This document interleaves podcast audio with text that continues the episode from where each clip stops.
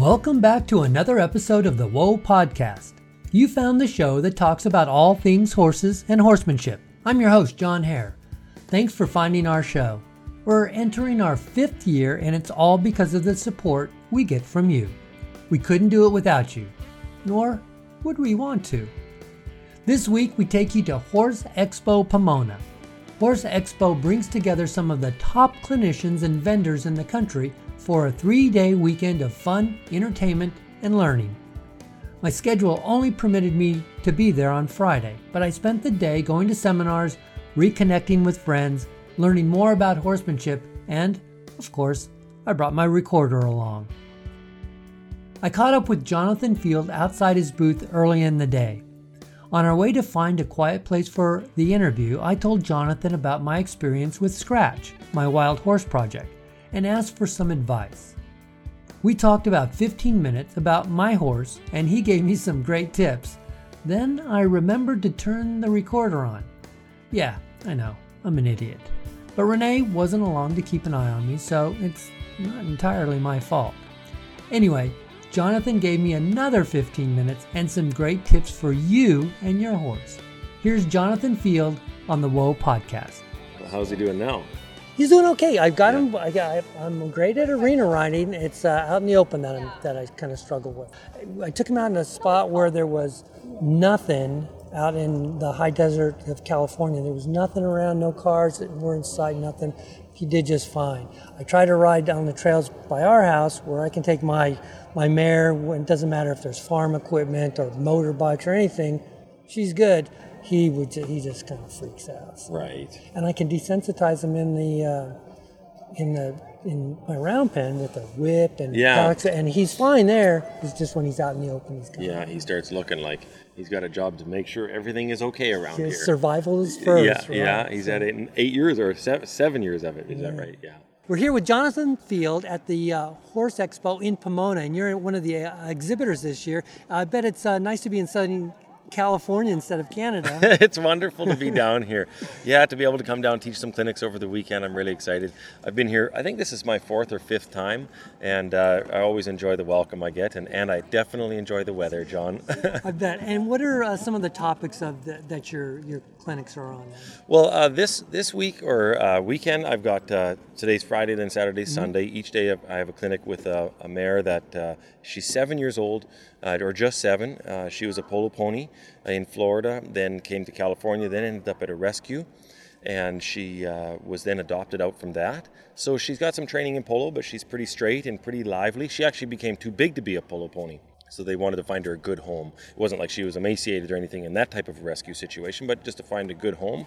So she was adopted by a young lady who uh, is looking for a little help with her. And so I'm going to take her through the whole weekend. And I'm going to start today on the ground with her and talk about developing a great riding horse from the ground, how to get that connection, how to get the focus towards you, uh, and get some of the bend and some of the physical stuff that we need to have for when we get on the back. And then the next two days, I'm going to ride her. And she goes in an English saddle, and that's what she brought for her. So I'll be riding an English saddle, a little what bit fun. to my background. Yeah. that sounds great. Yeah. Now, as I was uh, standing by your booth, you were talking about it. It sounded like a fairly new program, uh, 31. Yeah, yeah. It's called 31 and 13, and it's brand new. I mean, we, a week ago we released it.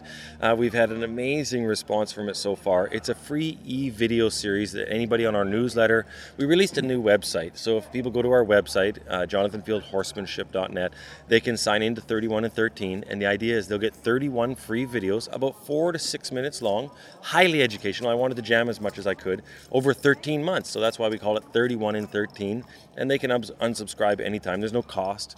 Uh, I just wanted to have a way of connecting with people and sharing horsemanship and uh, and just you know I come to expos all the time and we ha- we talk about these topics and I thought well there's so many people in Europe and all, all around the country that may not get the benefit of uh, some of these lessons and things that we talk about all the time so that's why I wanted to make it available and it's absolutely free you don't have to give them a credit card or anything you just sign to, up to it just huh? absolutely free uh, if you if you're yeah I mean if you're uh, interested to go further into the website, you can, but mm-hmm. that doesn't. It's just on the newsletter. You hit play, and there it is. It's for you. Some yeah. free information yeah. for all horsemen. Yeah, and it's it's really really. I didn't hold anything back. I outlined a lot of topics, and, and it was it's it's. I'm really proud of it. And now the crowd here at Horse Expo, what type of horsemen do you think that are out here? Are these these are mostly recreational riders.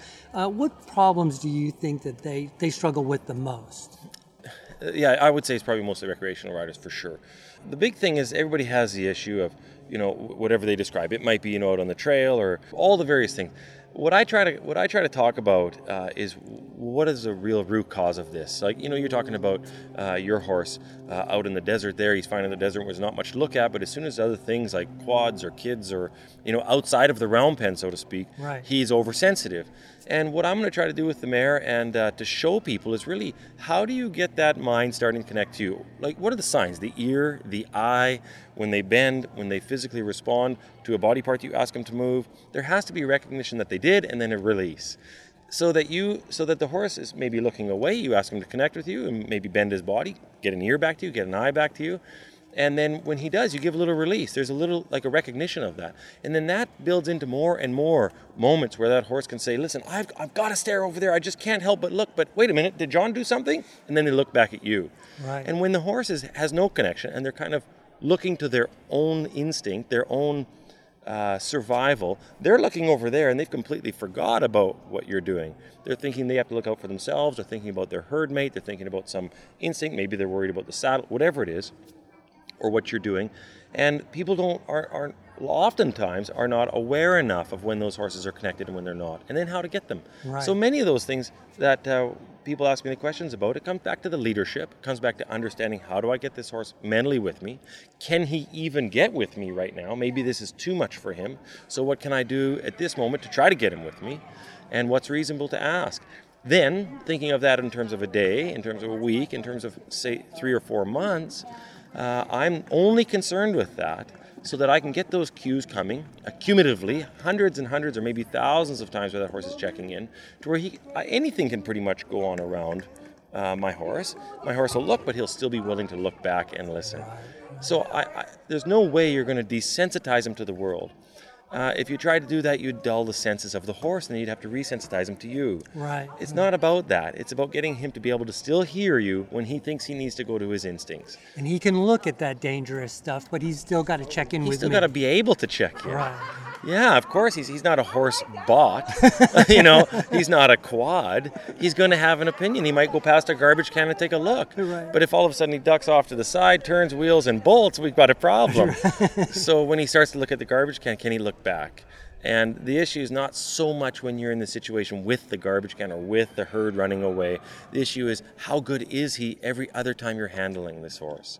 And people often say, "Oh, my horse is with me." That's not the issue. It's only when I go on the trail. I'm like, "There's with you, and then there's really with you." Right, right. You know, and how you get that horse responsive and get those quick twitch reflexes working where they can check and they can move, um, and that takes horsemanship, and that's what the horsemen talk about with feel and timing and of course leadership. And you're going to be doing that with a polo, That's polo what- pony. that's what we're gonna Out in a, do. cr- in a uh, crowded arena, so I'm going Yeah. to go, I'm going to be watching that. Yeah, and it's her first time there. So so the factors that you take into place is what is getting in the way for this mare to be able to connect with me right now, to be able to hear me. And what's going to get in the way, of course, is she's nervous of a crowd. She'll be animated. She's already pretty hot-blooded. She's never been in this environment.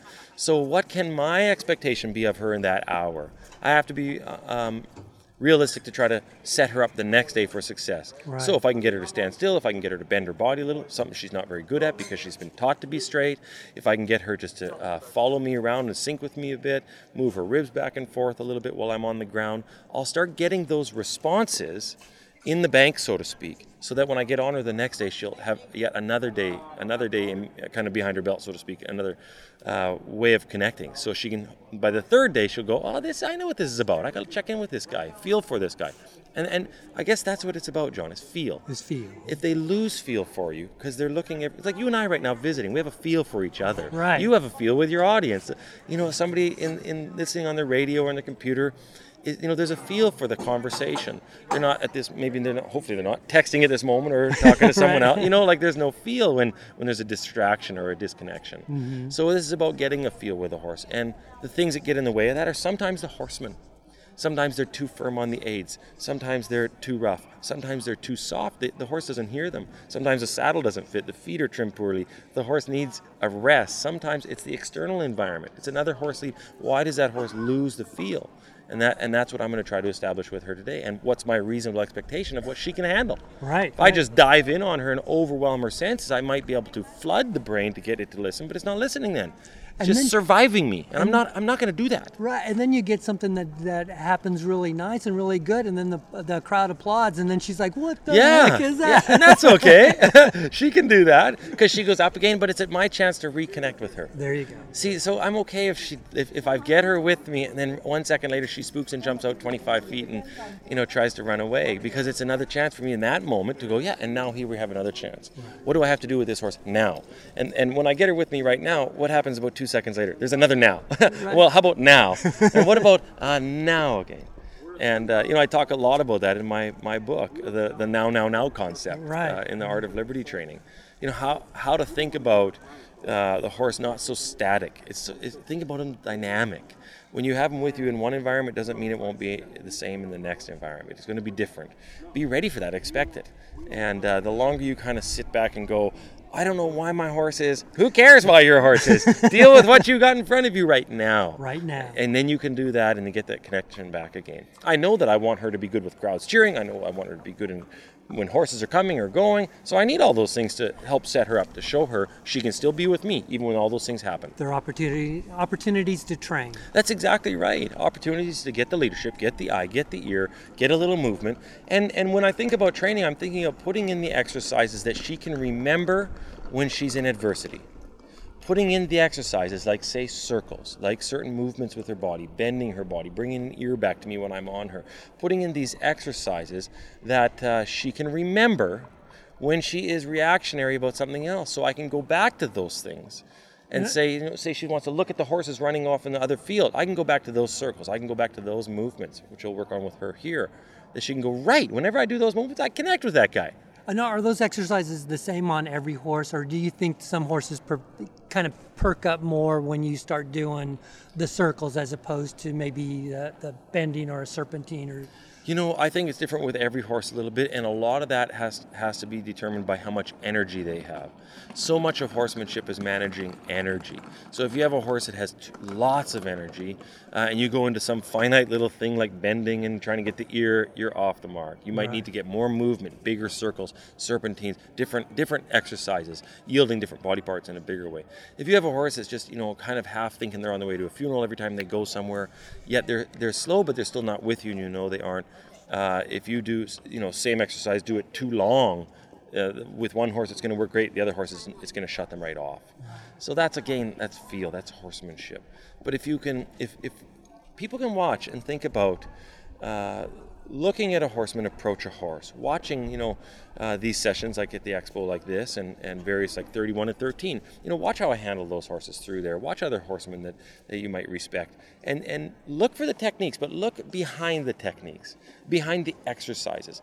How long do they stay on a particular task? How quick do they get out of it? When do they release and rub that horse? Did they rub the horse? When did they get off? When did they decide I'm gonna I'm gonna take this horse to the top of the mountain? You know, and this horse needs a day work. right? You know, when how are those decisions made? That's the undercurrent, which is actually where the horsemanship is.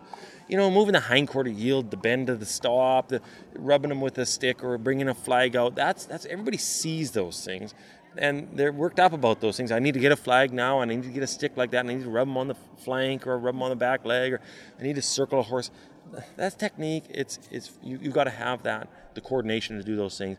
But horsemen, if you watch for what's happening underneath, I used to watch horsemen and think, could I time when I think they're going to stop with that horse or when they're going to add more? And I knew I was starting to get a little more when I would say, well, they're about to uh, give that horse a nice rest. That horse is, and and when they did, I knew I was right. When they didn't, I was like, oh, I still got. I wonder why they didn't do that. Right, right. Kind of the undercurrent. What's happening there? Thanks for uh, stopping John, by. It's thank you. Always good to see you. Yeah, and, you uh, too, my friend. Appreciate it. Thank My pleasure. Thank you. Be sure to check out jonathanfieldhorsemanship.com and his 31 and 13 program. I'll have all the links in the show notes at whoapodcast.com.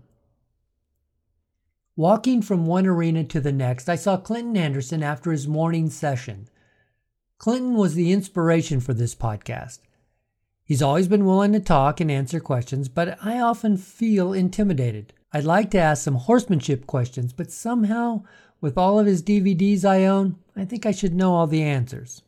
But I wanted to say hi and he was gracious enough to talk to me. So we're catching up with Clinton Anderson at the uh, Horse Expo Pomona. Good morning, Clinton. How you doing? Good morning, mate. How are you today? I'm doing great. I saw that you packed the house this morning with your round pen exercise. How's yeah, I was happy with the demonstration. The horse did good. The crowd was um, seemed very receptive. I haven't been back here at an expo in California in almost 10 years, so it was good to be back and see some old familiar faces. And uh, you're not doing a, a, tour stop here in California, so is this kind of Yes, this is kind of the tour stop, yeah. Like it's we're not coming back here probably for a couple more years.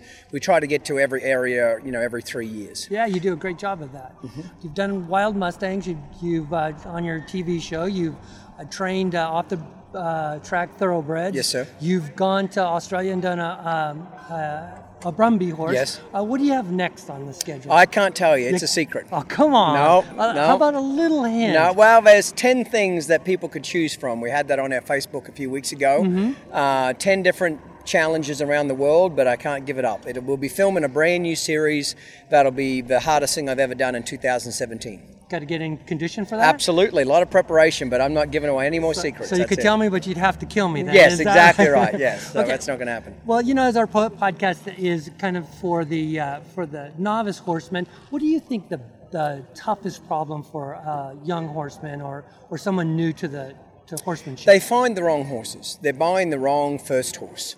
They're buying horses that are inexperienced, um, not well trained, and it's ruining their confidence. It's putting them in a dangerous situation, and uh, people get out of horses because they buy the wrong horse, get hurt, and get out.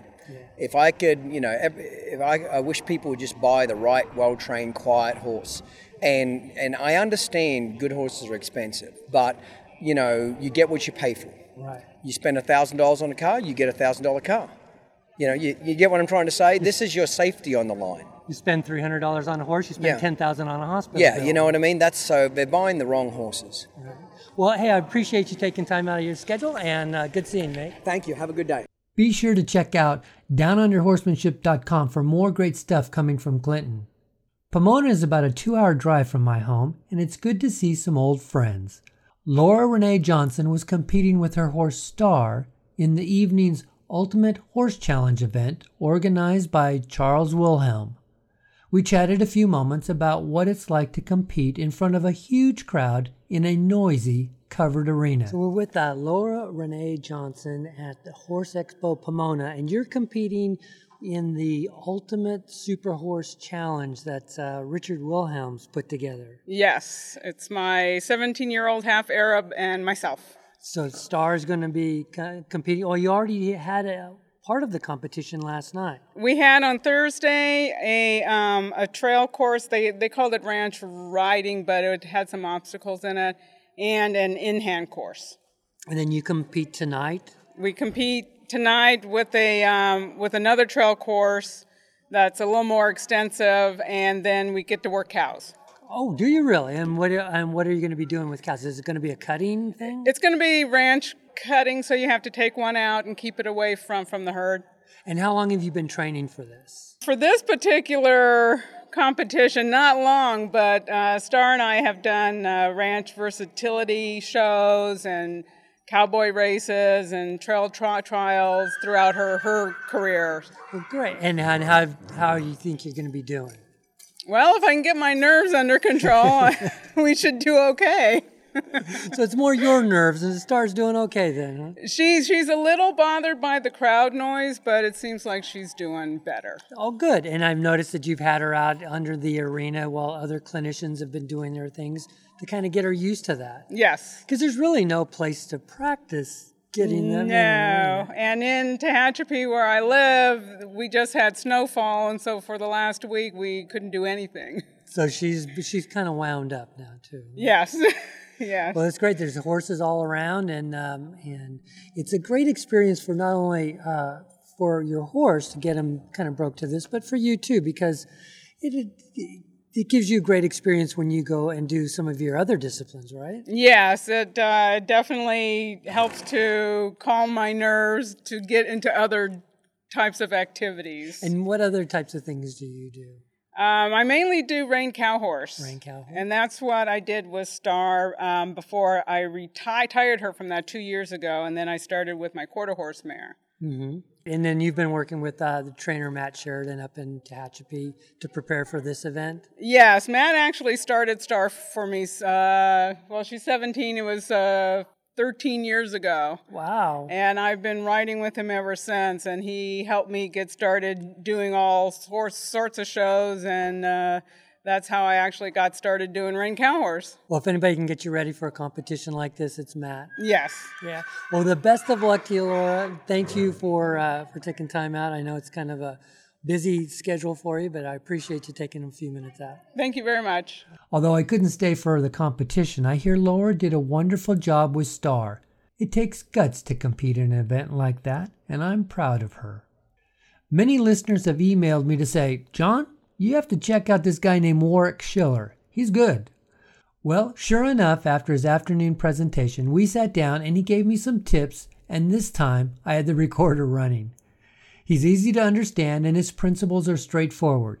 And even though I tried to botch his name several times, he was very nice to me. And uh, you just got finished with a, a demonstration over at the Spirit Arena. How did that go for you? Yeah, I thought it was really, really good. We had a big crowd. I was, I was expecting two people, seeing that uh, there's a lot of other big names on at the same time. So I was quite happy. There was probably a couple hundred people there. It was good. It was, and you were talking about um, you wanted your horse desensitized and responsive at the same time, and you were working on that with a young horse. Yeah, I was talking about how the, uh, you know, when you get those horses, having either a horse desensitized or sensitized doesn't really make much difference. It's whether you can go from one state to the other and back to the original state that, that really gets your horse mentally prepared for anything. That's really what the whole thing was about was was why you know why do groundwork and how does it help you and I was mostly talking about the mental side of groundwork you know like in Australia a lot of people say well you know I was riding along and my kangaroo jumped out of the bushes and scared my horse and what should I do well you know during your training you are going to be that kangaroo you are going to be a little scary to him and then get him over it and you know, you, you don't. I like to say that I, I, like to control the situation, not have the situation control me. So, you know, the first time they get concerned about something, it's going to be me they're concerned about, and I'm going to get them over their concerns. And, and when I say I get them concerned, I'm not trying to scare them or anything. I'm asking them to be quite responsive. And when they get responsive or sensitized, as you just mentioned, once they get responsive, they're going to get a little jittery, you know, and then you bring them back down again. But you're the one who who controls how responsive they get and how jittery they get.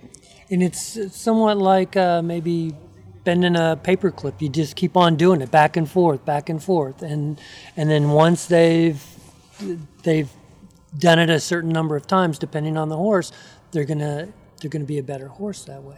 Yeah, very much like the paperclip, or you know, a piece of paper. You take a piece of paper, you fold it up, straighten it out, it's full of wrinkles, and after a while, you can turn it into a piece of cloth where it's just one big wrinkle and it's just it's almost smooth wrinkle sort of thing. But the big uh, the thing I talked about over there, John, was that that groundwork is a bit like cognitive behavior therapy for humans. You know, like my wife has. Um, has anxiety and has panic attacks, and she has this cognitive behavior therapy thing she's supposed to do where she sits one day when she's nice and relaxed, she should sit down and think of something that gets her a bit uptight. And then focus on her breathing and get herself back down. And when she gets back down, what should she do then? Close her eyes and think about something that gets her uptight.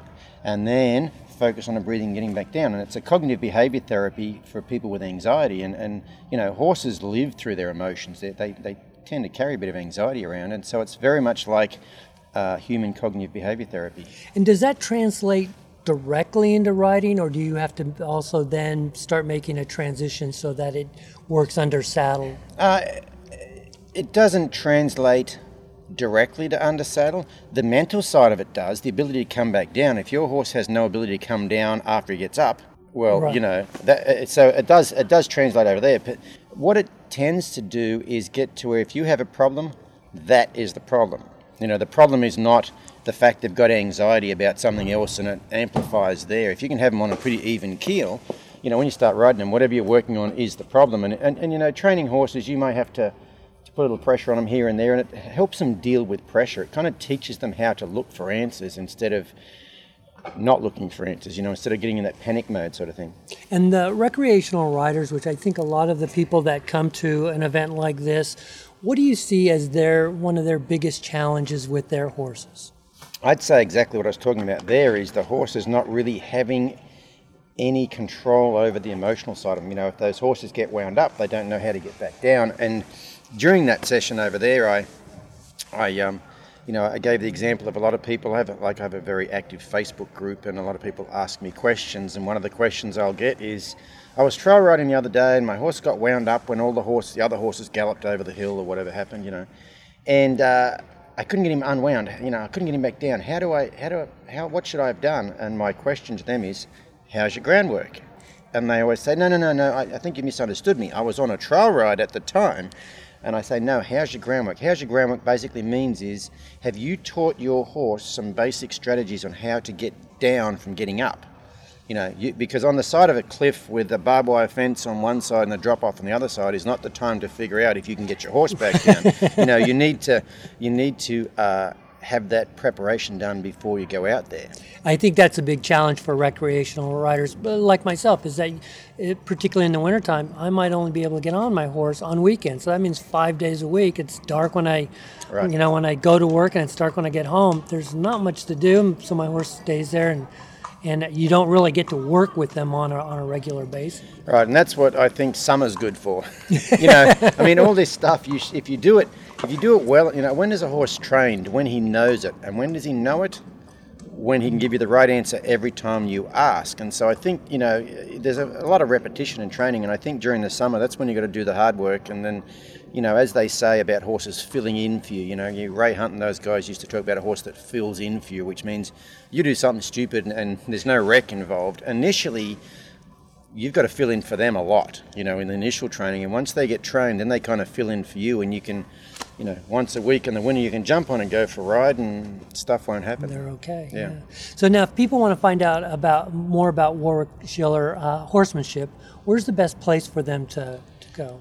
Uh, on my website, it's www.warwickschiller.com, which is W A R, the 2nd mm-hmm. W I C K, so it's W A R W I C K, second W silent, S C H I L L E R dot com. I have a, if they want to go on my Facebook group, it's Warwick Schiller Performance Horsemanship. Okay. I'm very active on there, so I answer a lot of questions yeah, they're probably the two best places to get a hold of me. Yeah, we were talking a little bit earlier before you uh, when I first met you, and you were talking about going all over the world. Mm-hmm. You do you travel quite a bit? Yes, last year I did five trips to Australia, uh, one to New Zealand, two to Europe, and one trip all across Canada. I started on the on the west coast of Canada and ended up on Prince Edward Island on the uh, east coast. Well, pretty uh, rough life being a clinician then.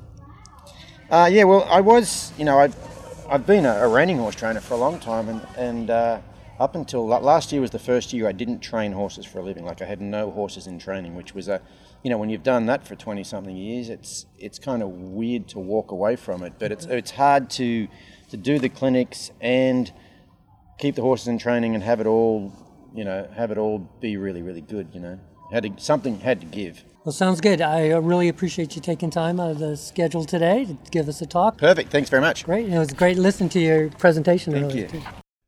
Be sure to check out Warwick's group Facebook page, Warwick Schiller Performance Horse. Craig Cameron has a good time wherever he goes, and I could talk to him for hours about putting a handle on a horse. His laugh is infectious and his smile is engaging. We got some great tips from Craig about how to improve your horsemanship. Craig Cameron, uh, Bluffdale, Texas. And you're out here at the Pomona Horse Expo, and you've got a seminar coming up here shortly, and you're going to be talking about horse patterns and new exercises for horses. Well, you know, I love uh, using these patterns because uh, they give the horse some place to go, they give him something to do, you know, and I don't want to just ride just a mindless circle where the horse gets kind of dull and begins to create a lot of uh, bad habits. So if a guy, you know, just you be a little bit more creative and uh, use some patterns that get these horses thinking and, and uh, listening to the rider and following a field, uh, they get a lot better real quick. So the patterns are fun for both the horse and the rider. You know, my audience is uh, kind of the rookie type horseman, and what do you think the biggest problem that, that a young horseman or has with with their horse? Well, I think you know uh, I like to go out there every day as a student myself. You know, everybody's a student of the horse, so you know you want to leave your pride behind, leave your ego behind, and go out there and with the attitude that hey, today I'm going to ride better than I did yesterday So be patient with yourself, uh, be patient with your horse. Uh, you know, learn to wait on your horse, and and remember, really, to be honest with you, it's more about working on yourself than it is the horse.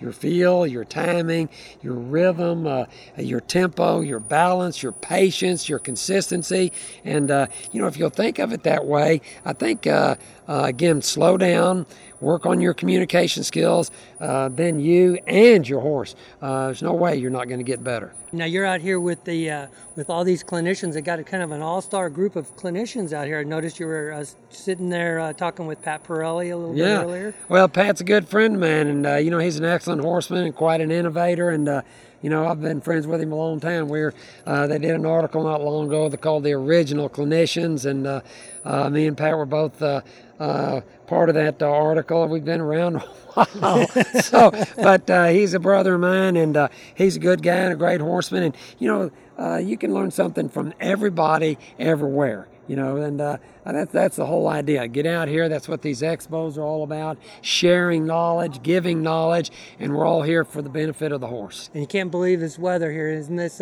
beautiful? February morning. It is beautiful. We just left Texas. You know, uh, uh, we're down there. It's pretty dang chilly.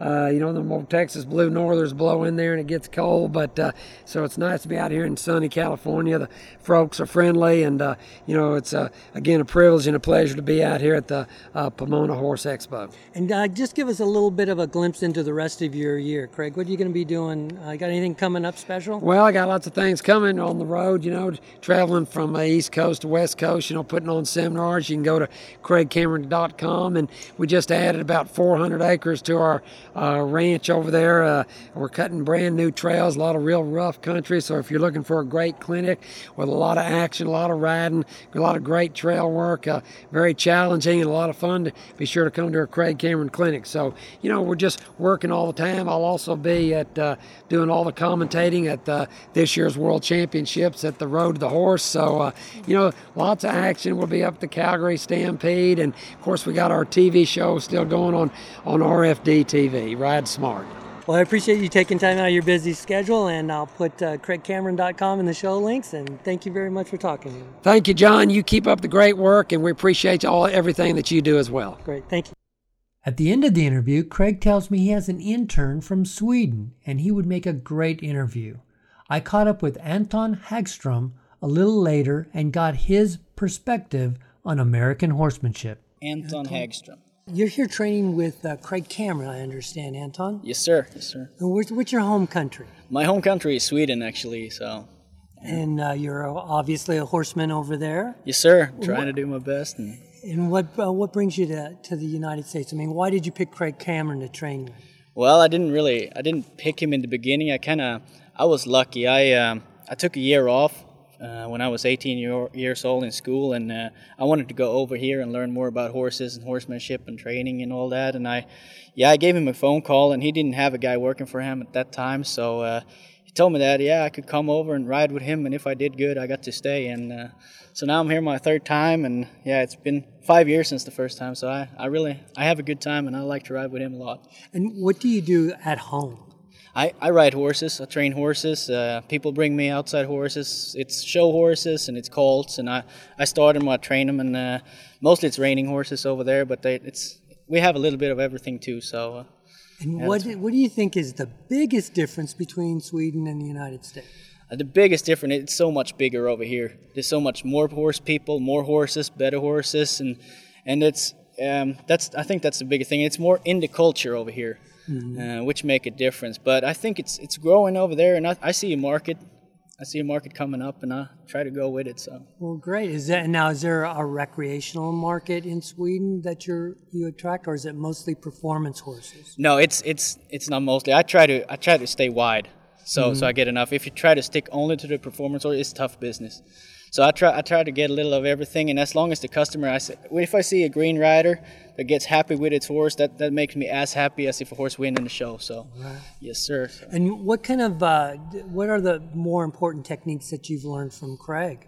I just I try to try to try to be patient and try to spend time with the horse and not don't try to rush it and be gentle and try to look at things from the horse point of view and not not from yourself. Try to try to see your part in the in the deal and yeah, just get it done don't don't rush it. You know, Mm-hmm. spend time and yeah. What's a typical day like for you back at the ranch?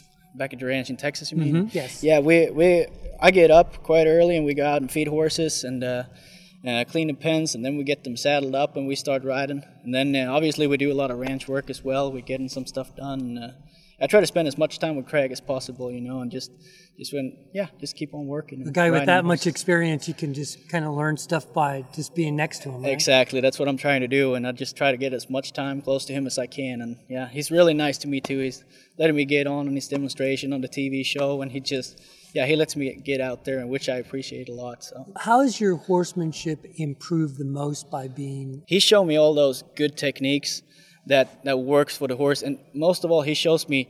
He don't only show me one technique to get to the goal. He shows me a lot of them, which make me able to kind of get more horses good at it. You know, because not every horse is another one alike. So try to try to get those difficult horses and the tough ones as good as the easier ones. You know, Right. and he shows me a lot of different techniques for that. So I don't have to make all the mistakes myself. So you're in uh, California now. Do you get to travel the country with Craig? Yes, sir. Sure do, and I appreciate it. And how do you? uh, What do you think of California? I like it. Sunny California. Huh? It's it's great out here. For a Swedish guy, that's that's good. So. What's it like back home? uh, it's pretty cold. It's probably around I don't know zero degrees Fahrenheit right Oh, now. my God. Windy, a little snowy. So I'm happy I'm here. There you go. You can get sunburned. Yeah, I sure will. I hope so. I'm working on it. Yeah. Well, thanks. It was nice talking with you, Anton, and Thank I hope you, to sir. see you again. Thank you. There were many more great clinicians I would have liked to sit down and talk to, but my schedule just didn't permit it. Many of these guys and gals are working their booths and talking to fans or giving demonstrations. I got to see a little bit of the Parelli demonstration and some of the Brandi Lyons demo. I'd love to get those guys in front of the mic sometime. Thanks to those we did catch up with Clinton Anderson, Jonathan Field, Laura Renee Johnson, Warwick Schiller, Craig Cameron, and Anton Hagstrom. Thanks to the folks at Horse Expo Pomona for the invitation, and look for their Western States Horse Expo coming to Sacramento in the summer. I've got links to all the people we talked to in the show notes at whoapodcast.com. I'd really love to hear your thoughts on not only this episode, but the show in general. Send an email to john at whoapodcast.com. You can find all our shows on iTunes and Stitcher. There are over a hundred of them now, and they're all on whoapodcast.com, where you can find links to our YouTube channel with over 80 videos. Podcasts and videos are all free. If you would like to support the show, I've teamed up with Patreon. Your contributions help offset some of the equipment, travel, and expenses it takes to produce the Whoa podcast. Every little bit helps. You can find the link to Patreon at whoapodcast.com. Thanks for listening and sharing this podcast. Until next time, for Renee, this is John Hare encouraging you to go have some fun with your horses. Bye bye, everybody.